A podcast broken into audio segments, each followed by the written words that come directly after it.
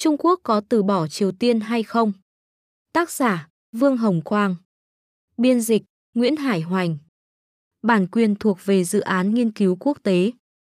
Gần đây, chuyên gia vấn đề Triều Tiên là giáo sư Lý Đôn Cầu của Đại học Chiết Giang viết bài đăng trên thời báo Hoàn Cầu, cho rằng có một số học giả chiến lược kiến nghị Trung Quốc từ bỏ Triều Tiên, vấn đề cực kỳ quan trọng. Tôi không đồng ý quan điểm của giáo sư Lý Đôn Cầu, bởi lẽ hiện nay Trung Quốc không tồn tại vấn đề từ bỏ Triều Tiên. Thứ nhất, giáo sư Lý nói Trung Quốc và Triều Tiên là hai quốc gia độc lập, điểm này tôi hoàn toàn tán thành, nhưng nói hai nước Trung Quốc Triều Tiên có lợi ích nhất trí thì tôi không dám gật đầu bừa. Trung Quốc Triều Tiên mỗi nước có lợi ích của mình, có lợi ích có thể gần nhau hoặc nhất trí, có lợi ích thì khác nhau nhiều.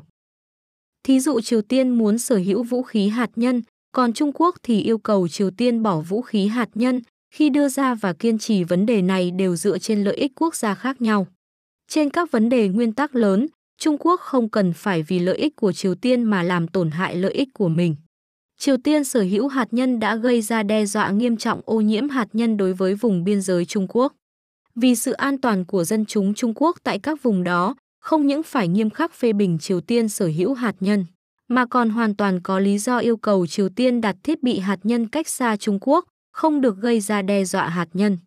Trên điểm này, phải chăng lợi ích của hai nước Trung Quốc Triều Tiên là nhất trí?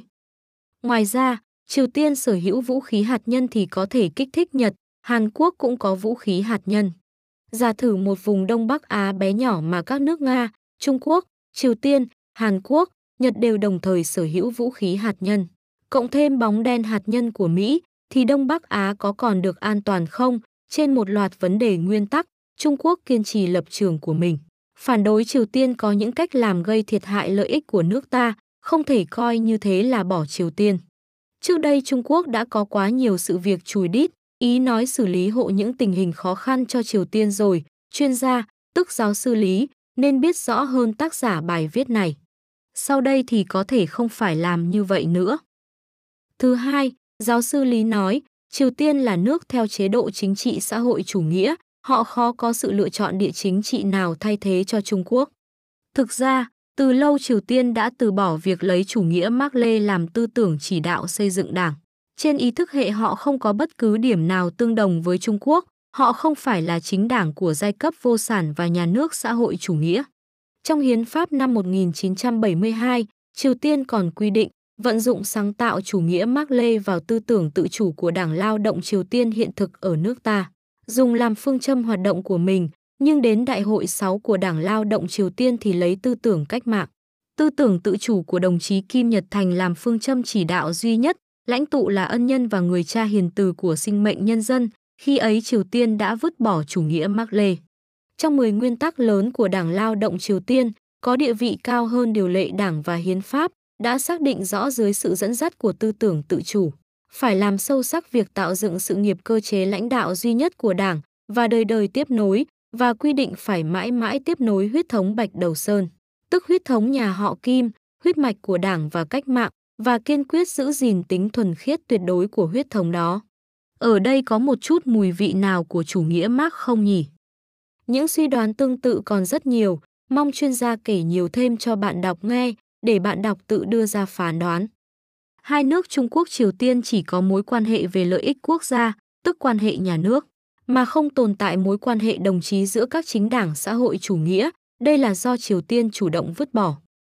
Khác đường đi thì không thể cộng sự với nhau. Tư tưởng xây dựng đảng của giai cấp vô sản thì tiên tiến hơn rất nhiều, cũng cao siêu hơn rất nhiều so với tư tưởng xây dựng đảng của giai cấp tư sản. Càng tiến bộ rất nhiều so với tư tưởng chuyên chế phong kiến, phù hợp với phương hướng lớn của sự phát triển xã hội nhân loại. Nước ta do Đảng Cộng sản nắm chính quyền, các đảng phái dân chủ tham gia chính quyền, qua hiệp thương và bầu cử mà bầu lên các thế hệ tập thể lãnh đạo và người lãnh đạo cao nhất. Còn ở Triều Tiên thì ba thế hệ người lãnh đạo là cha truyền con nối, nguyên văn thế tập. Hai điểm đó có gì tương đồng hay không? Đảng Cộng sản Trung Quốc và chính phủ Trung Quốc chung sống với Triều Tiên theo nguyên tắc hai chính đảng bình đẳng, hai nhà nước bình đẳng, như với các chính đảng hữu hảo và quốc gia hữu hảo với Trung Quốc. Đó mới là mối quan hệ bình thường giữa chính đảng và nhà nước với nhau. Ngoài ra, Các nước có chế độ chính trị khác nhau chung sống hòa hợp với nhau là chuyện trên thế giới đâu đâu cũng có. Triều Tiên khó mà có sự lựa chọn địa chính trị thay thế cho Trung Quốc là do chính sách bế quan tỏa quốc của Triều Tiên tạo ra, không thể trách Trung Quốc được, Trung Quốc không phải chịu trách nhiệm về chuyện đó. Thứ ba, các nước phương Tây ma quỷ hóa Triều Tiên, dương lá cờ nhân quyền để can thiệp vào công việc nội bộ Triều Tiên, chuyện ấy Trung Quốc tuyệt đối không can dự. Triều Tiên tách xa cộng đồng quốc tế, nội bộ họ có sự đề phòng và kiểm soát rất nghiêm ngặt, đối ngoại rất cảnh giác, đây là sự thực không thể tranh cãi.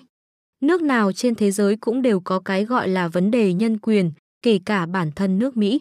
Mới đây tại thị trấn nhỏ Ferguson ở Mỹ, cảnh sát bắn chết một thiếu niên da đen 12 tuổi mang súng giả. Vụ này đang gây ra bạo loạn phạm vi lớn trên cả nước, lại là một minh chứng.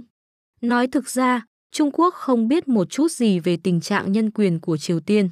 Không thể nghe lời kể miệng của mấy người chạy trốn ra khỏi miền Bắc Triều Tiên là đã kết luận về Triều Tiên, Đại hội đồng Liên Hợp Quốc còn thông qua nghị quyết xét xử người lãnh đạo Triều Tiên. Trong tình hình chưa rõ về trạng thái nhân quyền, mà nói nhân quyền ở Triều Tiên tốt hay không tốt đều không có căn cứ, Trung Quốc bỏ phiếu phản đối là lẽ đương nhiên. Hai bên Trung Quốc Triều Tiên năm 1961 đã ký Hiệp ước hữu hảo hỗ trợ Trung Triều, đã hai lần ký gia hạn hiệp ước này. Hiệp ước quy định, khi một bên ký hiệp ước bị một nước hoặc vài nước liên kết nhau tấn công bằng vũ khí. Vì thế mà ở vào trạng thái chiến tranh, thì bên còn lại phải lập tức toàn lực viện trợ quân sự và các loại viện trợ khác. Hiệp ước này có hiệu lực đến năm 2021. Trên thực tế, điều đó đã đem lại cho Triều Tiên sự bảo vệ về chính trị và quân sự. Hiệp ước còn quy định, hai bên ký hiệp ước sẽ tiếp tục tiến hành hiệp thương về tất cả những vấn đề quốc tế lớn liên quan tới lợi ích chung của hai nước. Thử hỏi Triều Tiên sở hữu vũ khí hạt nhân có hiệp thương với Trung Quốc không? Hiệp ước còn quy định, hai bên ký hiệp ước sẽ tiếp tục hết sức cố gắng bảo vệ hòa bình châu Á và thế giới, bảo vệ an toàn của nhân dân các nước. Nếu Triều Tiên thiết thực tuân thủ hiệp ước này, thì sẽ không có chuyện khi máy bay hàng không dân dụng nước ta bay gần đến bầu trời Triều Tiên thì họ bắn đạn tên lửa lên đường bay. Đặt một hai trăm con người trên máy bay ở vào tình trạng nguy hiểm lớn. Cũng không có chuyện họ bắt giữ ngư dân nước ta trên vùng biển quốc tế gần Triều Tiên, gây ra đe dọa nghiêm trọng tới an toàn tính mệnh và tài sản của ngư dân nước ta. Triều Tiên còn 5 lần 7 lượt tuyên bố phế bỏ hiệp định đình chiến bản môn điếm, làm cho hai phía Triều Tiên, Hàn Quốc và Mỹ rơi vào trạng thái chuẩn bị chiến tranh. Trong tình hình hiệp ước hữu hảo hỗ trợ Trung Triều còn hiệu lực, một khi hai phía Triều Tiên, Hàn Quốc và Mỹ đánh nhau thì Triều Tiên đặt Trung Quốc vào địa vị như thế nào? Đấy là Trung Quốc từ bỏ Triều Tiên hay là Triều Tiên cứ đơn phương làm theo ý mình, hiệp ước hữu hảo hỗ trợ Trung Triều hãy còn kia. Cách làm của Triều Tiên đã gây tổn hại lợi ích căn bản của Trung Quốc, không biết giáo sư vì sao lại có được kết luận lợi ích căn bản của hai nước Trung Triều là nhất trí. Thứ tư, coi Triều Tiên là chiếc bình phong chiến lược của nước ta, có lẽ không có cái bình phong chiến lược ấy trong thời đại toàn cầu hóa, tin học hóa. Xét trên mặt chính trị và quân sự của mối quan hệ địa lý, thì địa vị quan trọng của vấn đề này đã giảm đi nhiều, đây cũng là sự thực không thể tranh cãi. Trong lịch sử, bán đảo Triều Tiên xưa nay chưa bao giờ là phương hướng chiến lược chủ yếu của chính quyền Trung Nguyên, tức Trung Quốc. Nhưng khi phương hướng này có chuyện thì phải gắn với phương hướng chiến lược chủ yếu, thường thường có liên lụy đến chính quyền Trung Nguyên, địa vị tác dụng tương đối quan trọng. Nhưng từ khi tiến sang thế kỷ 21, xét trên mặt chính trị, các nước xung quanh, kể cả Triều Tiên, có thái độ hữu hảo với ta, đương nhiên là quan trọng. Có quốc gia nào không muốn xung quanh là láng giềng thân thiện, không phải là láng giềng xấu, Trung Quốc coi trọng sự thân thiện với láng giềng. Vì thế mà không sử dụng vũ lực với một nước nhỏ như Philippines, điều đó thậm chí bị cộng đồng quốc tế và một bộ phận dân chúng trong nước xem là biểu hiện mềm yếu. Nhưng nhìn tổng thể, xung quanh dù là láng giềng xấu thì cũng không ngăn nổi bước tiến hiện đại hóa của Trung Quốc, Trung Quốc đang trỗi dậy. Xét về mặt quân sự, miền Bắc bán đảo Triều Tiên từ vĩ tuyến 38 tới biên giới nước ta, chiều sâu cũng chỉ có 5-600 km, cùng lắm chỉ là một chiều sâu chiến dịch hiện đại.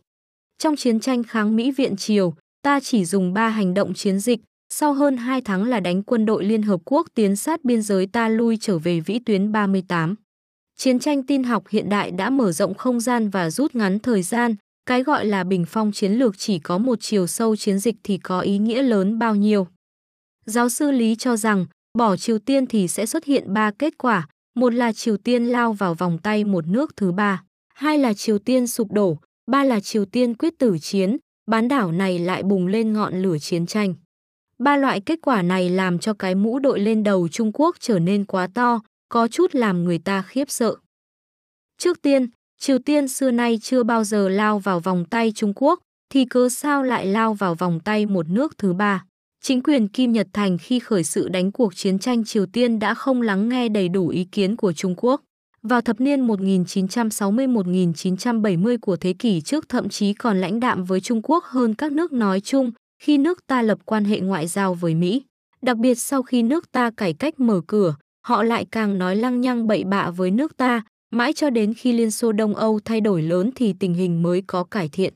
Thiết nghĩ, là một chuyên gia về vấn đề Triều Tiên, giáo sư Lý phải hiểu rõ tình hình hơn người viết bài này. Thứ hai, sự sụp đổ một quốc gia chủ yếu không được quyết định bởi ngoại lực, nếu một chính quyền không được nhân dân ủng hộ thì sụp đổ chỉ là chuyện sớm muộn. Lôi kéo cũng vậy, từ bỏ cũng vậy, đều không có tác dụng quan trọng, chớ nên coi mối quan hệ Trung Quốc đối với Triều Tiên là mối quan hệ chiều cống từng có trong lịch sử. Trung Quốc không phải là chúa cứu thế, Triều Tiên thật sự sụp đổ thì Trung Quốc cũng không cứu nổi họ. Trung Quốc có chuẩn bị tương ứng là được rồi, nói to lên cũng tức là vùng Đông Bắc nước ta có chịu ảnh hưởng nhất định, chứ không thể làm gián đoạn tiến trình hiện đại hóa của nước ta. Thứ ba, cần thấy rõ là Trung Quốc thao túng không nổi cục diện, tình thế bán đảo Triều Tiên, ngay cả một chuyện hội đàm sáu bên về vấn đề hạt nhân Triều Tiên còn không làm được. Thì Trung Quốc có thể chịu trách nhiệm đối với ngọn lửa chiến tranh trên bán đảo Triều Tiên chăng nếu Triều Tiên quyết tử chiến một trận.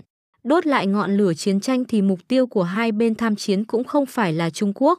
Trung Quốc không cần thiết phải châm lửa tự đốt mình. Ai gây ra lửa chiến tranh thì kẻ đó chịu trách nhiệm. Giờ đây, khi từ lâu đã không còn phe xã hội chủ nghĩa nữa, thì con em Trung Quốc không phải đánh nhau vì nước khác. Đạo lý này ai cũng hiểu chứ.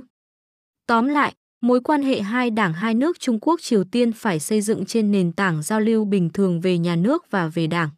Xuất phát từ lợi ích quốc gia của nước ta, đồng thời chiếu cố lợi ích của Triều Tiên, kể cả bất kỳ quốc gia đối ứng nào, nên ủng hộ thì ta ủng hộ, nên phản đối thì ta phản đối. Bênh vực công bằng chính nghĩa, tạo dựng hình ảnh nước lớn có trách nhiệm, vừa không lôi kéo Triều Tiên, cũng không từ bỏ Triều Tiên, đây phải là thái độ cơ bản của nước ta.